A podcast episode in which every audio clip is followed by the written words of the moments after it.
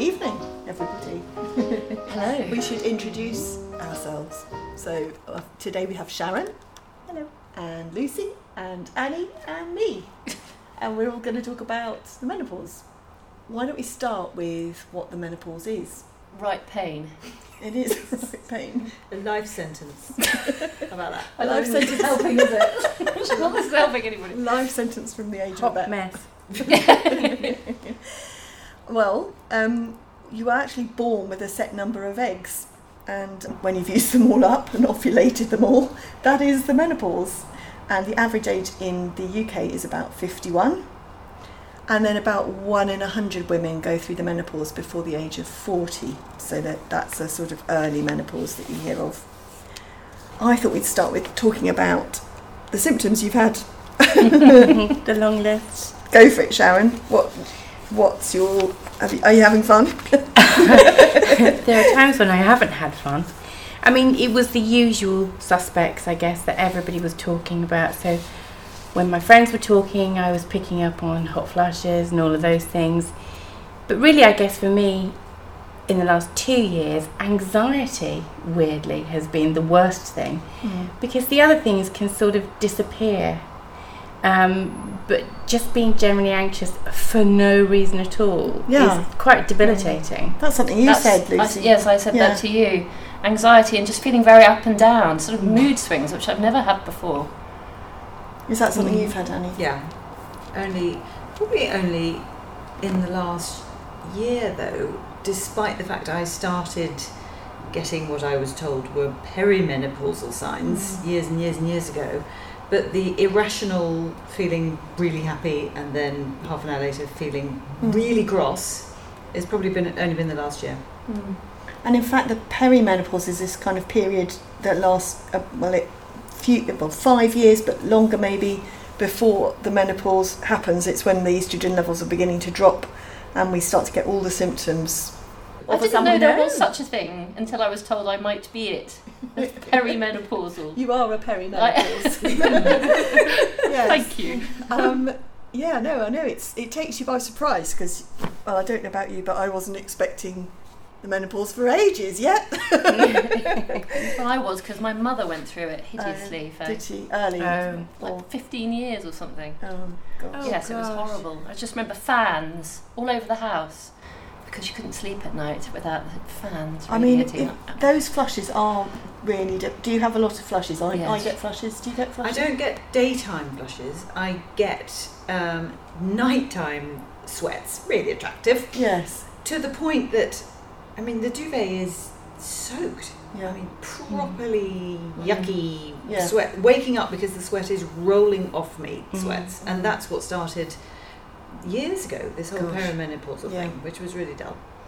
yeah. Do you do you have? Is it, is it the same for me, really? Uh, Not, to, I mean, sometimes I would get that flush during the day, but not not very often, um, and more brought on by anxiety, I think. Yeah. Um, and but the nighttime ones, like Annie said, you know, proper drenching, and and also you have to cover yourself to go to sleep, so you want to get snugly and warm, and then literally at two o'clock in the morning, You're on Yes. fire. you're on fire. you never get it right. No. I, I've had the um, hot flushes for years, and it's worse in central heating. So if you go from outside into somebody's centrally heated house, it can. I think maybe it's a sudden change of temperature. I, I definitely have had hot flushes, and you I, you think, do I look like a beet tree? Because I feel like a beet tree. I think you don't look as bad as you feel, do you? Oh, you feel know. like you've got a full-on temperature. Yes. It's absolutely boiling, isn't it? So I think flushes and anxiety we've talked about. Um, it the perimenopause is the diagnosis of that is based on that kind of symptom in combination with irregular periods. So um, you know that that can happen a long time in your forties, basically, can't it? Before the menopause Mm. starts. So we've talked about anxiety and flushing. The other common things are low mood, which we've touched on, I think. Um, some people get really bad joint and muscle pains. Have you had any problems with those? I used to, but now I don't. I've sort of um, um, slowly eradicating things. So by doing more exercise, Mm. I get less achy. It was the achy joints that sent me to a doctor because I was 42, so clearly far too young to be perimenopausal. And also, I have a coil and have no periods and haven't for years. So, I you didn't. know when you're. Yes, Mm, I didn't have the whole experience of oh they're becoming irregular or they're changing. So Yeah. I just rocked up at my GP Yeah. and went, Mayday, something's wrong. Yeah, yeah. Night sweats and achy joints. Yeah. And then was really slightly horrified to hear the word menopause included in Yeah, the of course. discussion as to what was happening. Mm. Do, do you have joint pains? now? Yes, I'm Yeah. glad you said that actually because I didn't realise that was a thing. So Yeah. sometimes when I'm getting out of a chair, I look like an old woman. Yes, I do as well. I don't want to. Um, and um, and then the other areas that are affected by the menopause, big areas are. I mean, this isn't a big area, but it's it's a big topic to of say? conversation. What are you going to Uh, say? uh, genital area, because because people get vaginal dryness and problems with sex, and that's another really common thing people come in with, and actually um, to the point that it can be painful to walk, even because it's all very dry and sore down there, and you know that is actually easily treated with vaginal estrogen, which we'll go on to, Mm. and um, I really uh, would recommend that if you're having any problems down below, that you go and see your GP because the ri- the risks associated with vaginal estrogen on its own are almost zero. Any of the HRT risks, um, we, we we just don't have a problem with vaginal estrogen. It doesn't seem to cause long term problems, but I'll talk about that a bit more. Um, so, any other things that you've noticed about the menopause symptom wise that we need to mention? Weight gain is a Mm. massive one, Mm. and suddenly it, it it wasn't there, and then it was Mm. I in know. places that you didn't expect it, Mm. and really hard to get rid of it. Mm. So it's quite stubborn.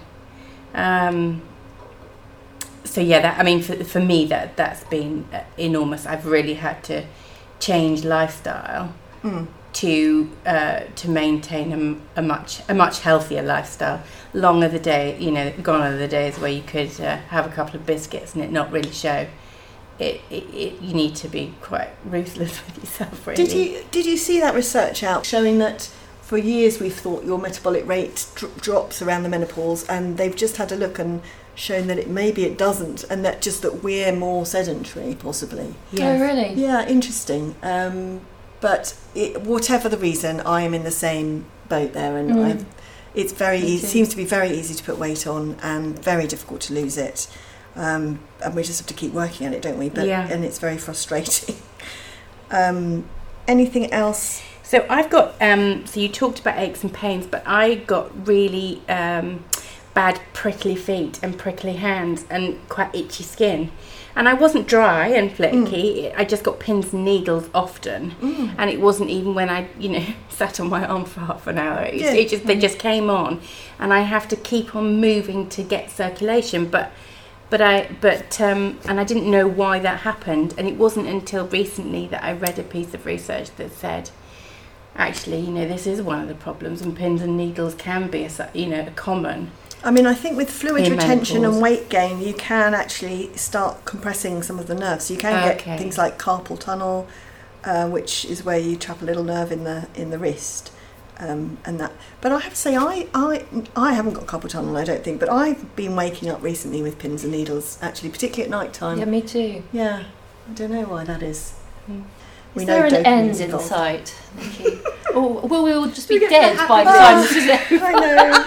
Um, I, I, the happy bit of the two. Actually, one, one more thing that Sharon has on her list of symptoms that I think we should mention is brain fog. Oh, That yeah, kind of- well. I know, but again, that sort of sort of difficulty, sort of thinking very clearly, isn't it? So you, you I have moments of that where I realise I've just spouted a whole load of absolute cobblers. And answered a question that hadn't even been asked. Memory. I don't. I'm not sure I would describe what I get as brain fog, but I cannot remember anything. Now maybe that's just age. Maybe that has nothing to do with No, menopause. no, but definitely I my can't memories. remember what I had for breakfast. Yeah. I can't remember what I did Yeah. yesterday. Yep. We, I mean, you've just got to hope that that comes back, haven't you? So, is there an end, Lucy? Is there? Um, Tell, come on. Yes, I think I think a lot of these symptoms, particularly the flushing, can go. I mean, it really varies in different women. Um, some women will, it will not really be a massive problem for very long, um, and in other women, we're still. You don't want to hear this, but we're still treating them with HRT into their seventies. Oh my god. But you know, we we do discuss that because of risks. Um, but um, most women, I would think, sort of are finished with their HRT in their sixties mostly. And you know, if you started it in your fifties, then that's sort of ten years. If like me, you definitely started looking it. at us for happy face reactions. If you started it in your a lot Well, of I don't think I'd mind taking HRT just as long as I didn't have any of the other problems if they went away. Mhm. But is there a benefit to taking HRT for longer for your bone density and things like that? yes, there is. So let's talk about HRT, which is a big subject. Um, first of all, as a GP, when you talk to somebody going through the menopause, um, the first thing you probably talk about with HRT is the risks of HRT. Mm. So I have this little chart here. You can't see Annie, I'm afraid, because you're too far away. Don't look at any of our listeners. That's very true. You're going to tell us Good what point. Stellar point. I, I was intending to read it out. So, um, in a thousand women aged 50 to 59, there will be 23 cases of breast cancer in that population who are not taking HRT. So, there are 23 background cases of breast cancer because breast cancer is common. But on HRT, on combined HRT, which we'll talk about in a minute, there's an additional four cases in per thousand. But if you take estrogen only HRT, there are four fewer cases. So there's actually fewer cases, and we'll talk about who can take estrogen only HRT. If you take combined um, hormonal contraceptive pill, the pill, uh, there will be an additional four cases of breast cancer. So the risk is the same as taking the pill. If you drink two or more units per day, there's an additional five cases of breast cancer. And if you're a smoker, there's an additional three cases. And if you're overweight or obese, an additional 24 cases. So that's by, high, by far the highest risk factor. Um, if you take two and a half hours of moderate exercise a day, there's seven fewer cases. So that's the latest guidance. So you can see there is an increased risk of breast cancer, but it's a small increased risk, and that's between ages of 50 to 59.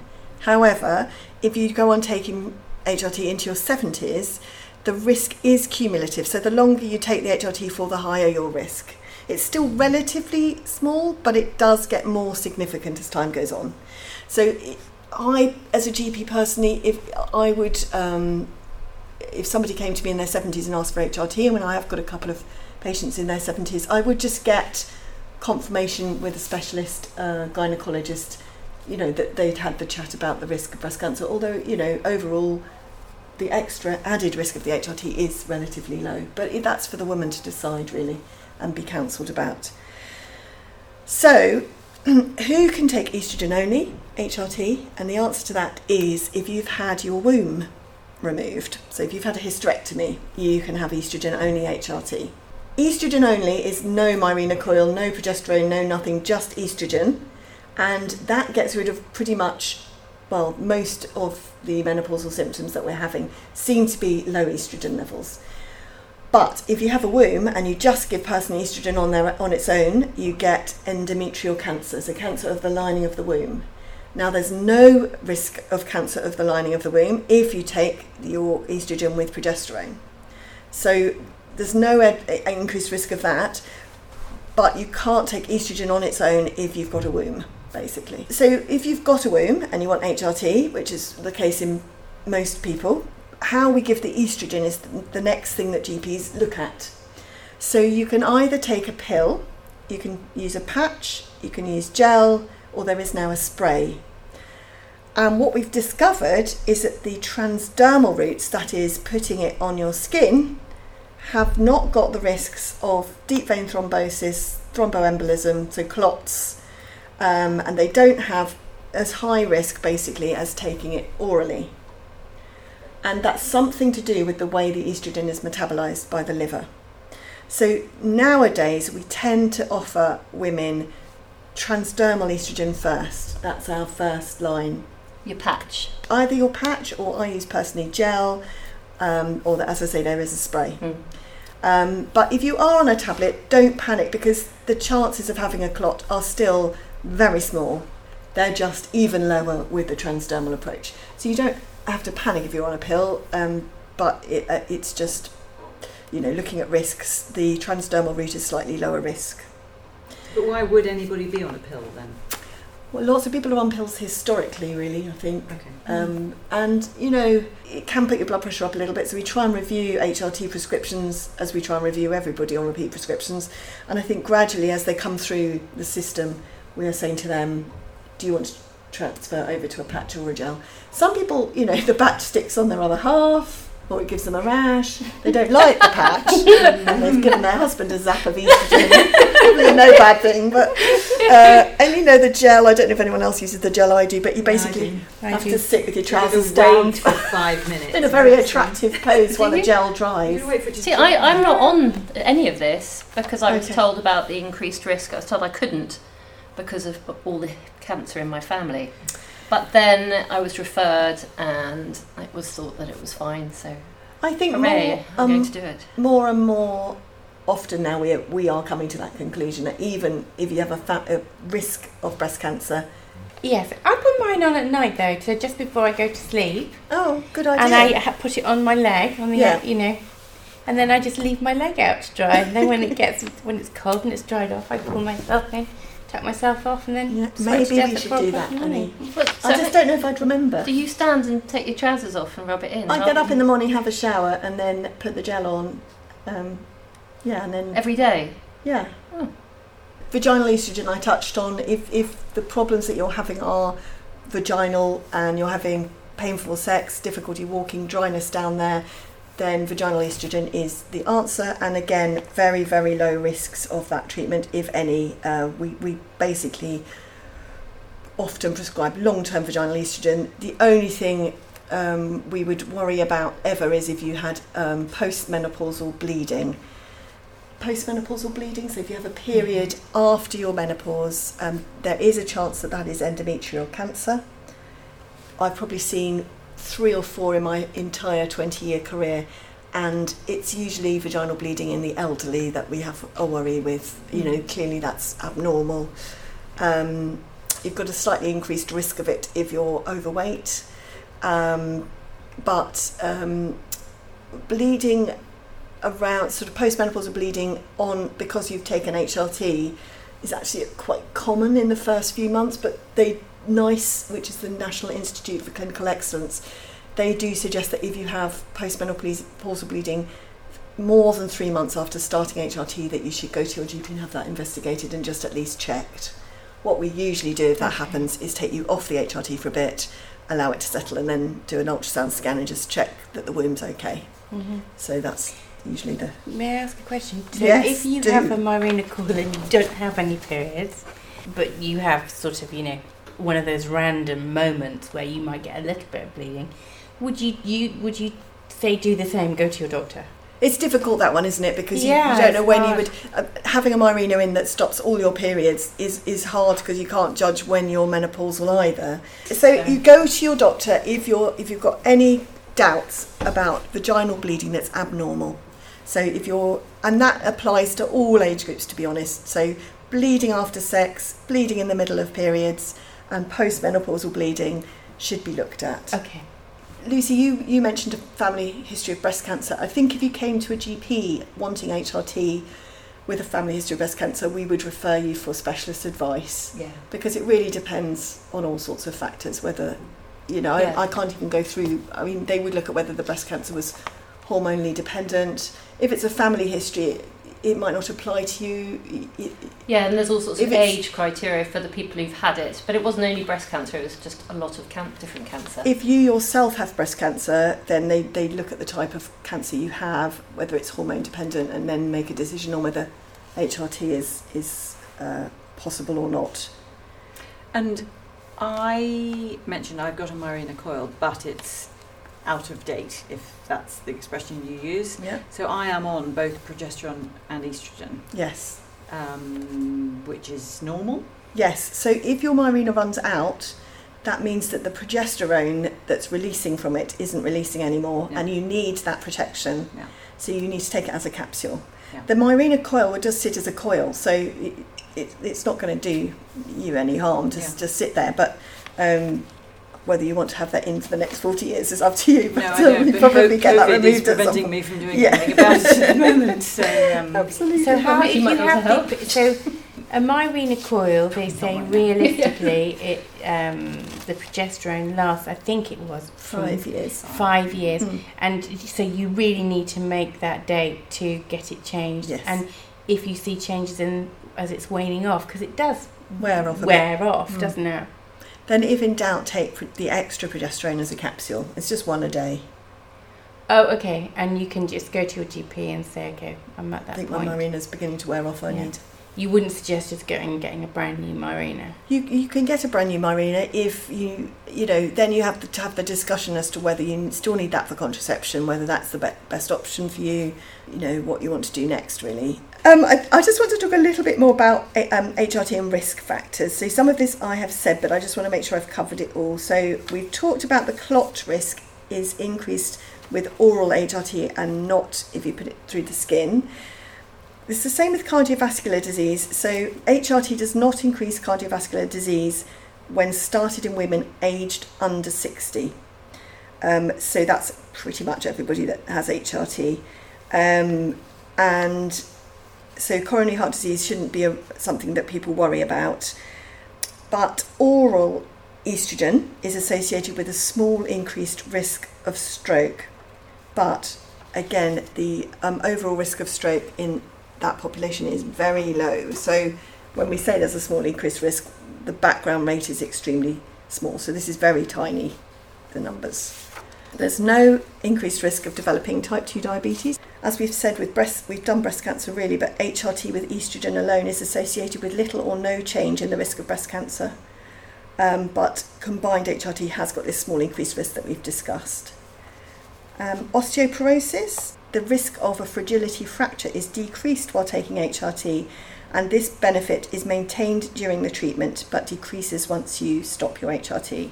so my family Mm. is prone to osteoporosis if, Okay. if it's hereditary. So my grandmother, my mother. Yes, So by taking HRT, yes. am I reducing my risk overall, long Yes. term, of developing osteoporosis? You're buying time. I'm buying time. Okay. So, say you're on HRT for 10 years, your osteoporotic increased risk starts at the end of that 10 years. Okay.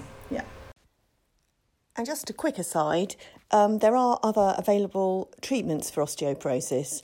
There's something called bisphosphonate, which you take once a week, and um, this acts on the bone cells to rebuild bone. And you can take this alongside calcium and vitamin D tablets, which are like food for the bones. And um, so you don't need to take HRT uh, to prevent osteoporosis, although it does do that. You, there are alternative options available in the form of bisphosphonates and vitamin D and calcium. So that's good. Yeah, yeah, it's good. Hey, there we are. We've got a a good one. Hallelujah. There's a sort of controversy around dementia and whether HRT uh, prevents dementia. I think there's a sort of feeling that it might, but there's not enough direct evidence to support that. Um, and again, limited evidence that HRT pr- improves your muscle mass and strength. But you know, we're all trying to keep that up anyway, aren't we? With our exercise. I think the only other really important thing to mention is if you have an early menopause, and that can either be genetic and you're very unlucky, um, or sometimes surgical. So sometimes people have to have a hysterectomy and they have the ovaries out for, you know, an ovarian problem, or there's other reasons why that might be the case. And if that's the case, I think there's strong evidence that you should take HRT if you can, because going into a menopause, sort of the earlier you go into one, the more likely you are to come across problems with things like bone density and all the risks of not taking having estrogen. So we would strongly recommend that you do start estrogen in that case. Obviously, if you've had your hysterectomy, um, then you can have estrogen only HRT, which, as we know, doesn't even confer the risks of the combined HRT anyway. So there's no reason not to take estrogen in those ladies. No, I would imagine the tra- trauma of going through a menopause after you've had a hysterectomy is enough to drive you to the doctor to beg for it. I'm sure. Mm. Gosh.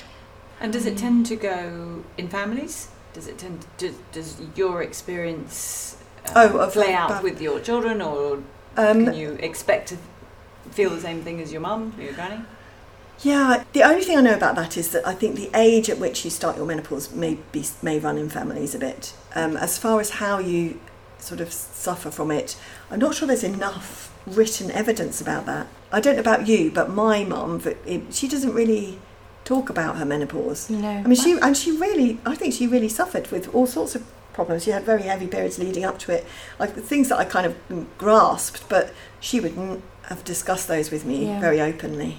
Oh, my mum's the opposite. Is she? tells Oh, me every five minutes that I just woke up one day when I was 56 and it was all over. and I didn't experience anything. And she says it with a slight look of, and I'm not sure what all the fuss is about, sorry, mum. Um, but she was really lucky. A part, Maybe partly because it wasn't discussed. Like you Lucky say, I mean, because people didn't speak about it very much, apart from possibly the hot flushes, there could be all sorts of um, symptoms that she had, but she didn't Yeah. know it was the menopause. Yeah. Maybe. Yeah. Maybe. true. I mean, it's good that more people are talking. Certainly, in the last few years, more people have started talking about it, and there's more help that you can get out there. There's more conversations online and Instagram and things like that. also you don't have to put up with this you know No. i think for a long time we've had this sort of impression that you know it's a cross that we've got to bear but i don't think that is the true is true anymore i think you know there is a treatment so why don't we go and get it you know That's certainly how my husband feels. HRT has dramatically increased his chances of living to his next birthday. so The best Yes. bit, and we haven't discussed that with either of you. which is that? that you get to choose the music at the Oh! end of the podcast Oh, I had thought about this. I, I think we need to do Dolly. we do There's a little, there's a little tribute to you, but also, you know, for all those women out there that are working nine to five and literally sweating to death. yes that's such a good idea dolly parton excellent Well that's done, it. Sharon. Thank you. Shout. Stumble to the kitchen, pour myself a cup of ambition and yawn and stretch and try to come to life. Jump in the shower and the blood starts pumping. Out on the streets, the traffic starts jumping with folks like me on the job from nine to five. Working nine to five,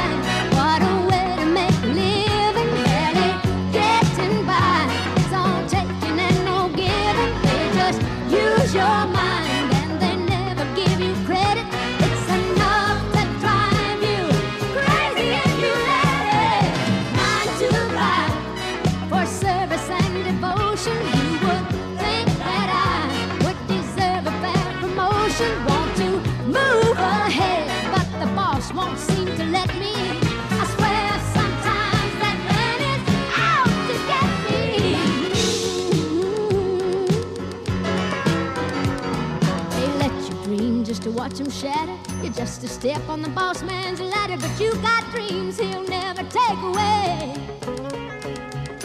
On the same boat with a lot of your friends, waiting for the day your ship will come in and the tide's gonna turn and it's all gonna roll your way. Working nine to five,